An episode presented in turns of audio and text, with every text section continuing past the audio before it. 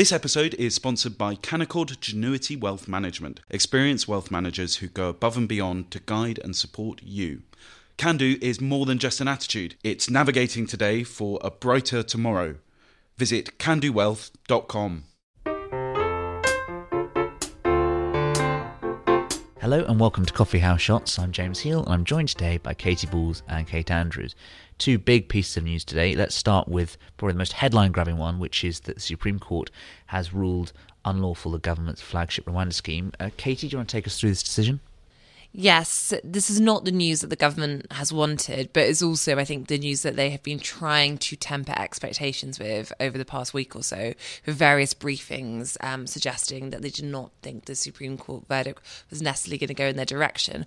Of course, the dream scenario for Rishi Sunak would have been that the ruling was that the scheme is lawful and things could have got moving. There have potentially been problems with logistics, but we are far from that. Instead, the Supreme Court has said this morning that the Rwanda scheme is unlawful. This comes, of course, after the Court of Appeal found that it was unlawful. That's why I went to the Supreme Court. Now, in the Court of Appeal, it was a split verdict. The Supreme Court has found it's a universal verdict. And it was looking at it as a whole when it comes to the scheme. And it comes to the same problem that the Court of Appeal had, which is effectively that they do not think that there is enough to convince them that Rwanda is a safe country to use. The idea being that they believe asylum seekers sent to Rwanda could be at a real risk of refoulement, being sent to their home nations, and therefore they cannot deem Rwanda as a safe country. So the judges are unanimously of the view that the Court of Appeal was right to previously declare that the deal is unlawful.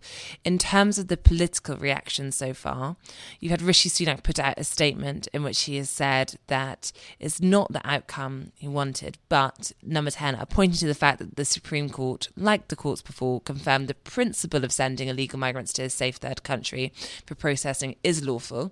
So that suggests if Rwanda were to give enough assurances, though at the moment that seems quite hard given there's lots of work there, or were they to find a different third country to send to, the concept of this scheme could still be something which is a goer, it's just in its current form not. And the statement we've just had from the Home Secretary, the new Home Secretary, James Cleverly, which I think is interesting for its emphasis, because it says our partnership with Rwanda, while bold and ambitious, is just one part of a vehicle of measures to stop the boats and tackle illegal migration. But clearly there is an appetite for this concept. Across Europe, illegal migration is increasing and governments are following our lead. Italy, Germany and Austria are all exploring models similar to our partnership with Rwanda. We will carefully review today's judgment to understand implications and next steps, and we will continue to look at every possible avenue to disrupt the vile criminal gang's business model of putting innocent lives at risk for their own financial selfish gain. Now, I think the two things to draw from that is the emphasis on how it's just one part of the package, which I think does point to how government lawyers are still going over the exact intricacies of the ruling. But it's not perhaps a complete game over, but it is a big setback. And then also to the fact that it is the case that other countries, you know, the UK is not alone in suffering from this problem, and countries across Europe keep looking at third countries and so forth. So, you know, trying to say the UK is not an outlier. Kate, what's your reaction to the verdict?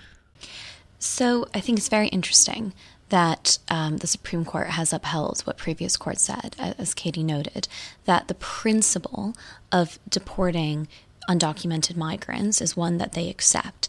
It's a question of safety, a question of the country, and it's difficult off the top of my head to think of other countries that are essentially going to meet the standards that a court would want to see, that are also going to be delighted to take in hundreds, thousands, tens of thousands, hundreds of thousands of migrants from the UK. I think this is a real setback for the government. I have to say, it's so interesting to me that Lord Reed, the president of the Supreme Court, has emphasized the extent to which they are worried about genuine asylum seekers being sent back to their home countries, because there has been pressure on the government whilst pursuing this Rwanda scheme to create safe and legal pathways for people who are genuine refugees to come to the UK, because unless you are from a handful of countries, including Ukraine, there is no legal way to come to the UK. You have to show up here to claim asylum. And the government has been, let's say, rather flippant towards those suggestions. The attitude is always, that will come later. We just want to get the Rwanda scheme off the ground. And one has to wonder if perhaps they had pursued policies like that if they had taken into account the fact that their Rwanda policy includes sending off genuine refugees who have been through absolute hell, things we cannot imagine, deporting them, saying you can't ever come back to the UK. If they had accounted for that, been a bit more nuanced, changed the policy, perhaps they could be looking at a different verdict today.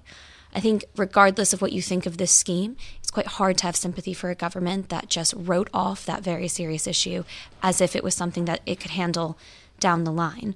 I think this is politically very problematic for the government. And we're going to talk about some good news on the five pledges in a little bit. But one of its five pledges was also to stop the boats. And it was very clear from the start of the year, at every point in the year, that by the end of the year, Rishi Sunak and his ministers were not going to have actually stopped the boats. That came to actually be defined by just getting a plane off the ground, by getting a plane full of undocumented migrants to Rwanda successfully. That became the new definition of stopping the boats. That's now not going to happen, certainly not by the end of this year, if ever. So that pledge is essentially ruined in terms of the timeline that Rishi Sunak laid out, and he's going to have to justify that to the voters, to which he said, judge me on my pledges by the time we get to December. I think the other thing that's interesting when it comes to the ruling is the fact that the judge made a specific point of saying this isn't all about the ECHR, and therefore pointing the fact this is about international law conventions, and trying also to depoliticize it, saying, you know, we're not talking about specific parts of government policy and so forth. But by, I think, saying, you know, ECHR alone, you know, wouldn't solve this. It's saying there's not a silver bullet to this problem. And I think, of course, that's interesting when you think about some of the Tory debates and general debates, I think, that will follow this. Now, Suella Braverman, in her letter yesterday, she accused the Prime Minister of failing in a few different ways, of failing to have a proper plan B. I would suspect we're going to hear more now about what that plan B should have been. And it's not all about the ECHR. Suella Braverman was looking at lots of legal methods here. But the right of the party and those around Suella Braverman, her own views, is about, you know, taking the UK out of the ECHR. And I think that Tory debate is something that is going to rage after this. But that verdict makes it a bit more complicated. You can't say that this is your off-the-shelf solution, even if you think it's something you need to do when it comes to generally taking back control of UK laws and so forth. And this is a real problem for the advocates of the scheme, because it would have been ideal for them to be able to say, well, the problem is the ECHR. But actually the ruling suggests that non-refoulement is an absolute staple of countless international treaties that the UK has signed up to. If the UK wants to address every single one and start making changes, best of luck to ministers to do that. And who knows, maybe they will. But it is not so simple as one body stopping this from happening. Yeah, and of course, time's the key issue here, right? We're sort of 15 months at most out from an election. You're not going to be able to get this done. Let's talk about some good news for the government, which, Kate, is about the falling rate of inflation. Beginning of this year, Rishi Sunak said he would halve the rate of inflation, or he would take credit for that perhaps. It's now fallen again, and obviously it's not the 2% target the Bank of England would like, but it is good news for the government. First of those five pledges to be met. Tell us more. This is good news for the government. The Office for National Statistics reports this morning that the rate of inflation has plummeted in the year leading up to October. We now have a headline rate of 4.6% on the year compared to 6.7% on the year in September. This means that Rishi Sunak and Jeremy Hunt have met their target of halving inflation. I like the way you worded that question, James, because, you know, whether or not they did this or are taking credit for it are two very different questions. Now, I think the Chancellor has always thought that the government does have a role to play here, but it's really one of fiscal prudence rather than taking direct action. That holding back spending, not giving in to demands for subsidies like there were, say, around mortgages when we had mortgage spikes in the middle of the year, being nuanced with pay rises for the public sector, including the NHS. I think the Chancellor sees all of that as efforts to tackle inflation. But of course, the main tool to do so sits with the Bank of England, and politicians just have to sit there and watch as the Monetary Policy Committee decides whether or not to pull it. And it was those 14 consecutive rate rises that have really contributed to this. I would say in many cases the bank went too slow, and it's why the UK unfortunately does continue to be an outlier compared to countries like the US and the Eurozone. Our inflation is still higher. And one can argue, is having inflation good enough? I mean, people are still getting poorer, prices are still going up substantially, But Rishi Sunak, again, at the start of the year, said, judge me on this. Inflation is the number one priority, even though the headlines today are obviously going to be about Rwanda on what he said his number one priority is. He does have some very good news to boast. Yes, I think it's safe to say, I mean, it's only at the time of recording 11:35, but I think Rishi Sunak had at least a good 2 hours this morning. 90 minutes maybe. Yeah maybe 90 minutes.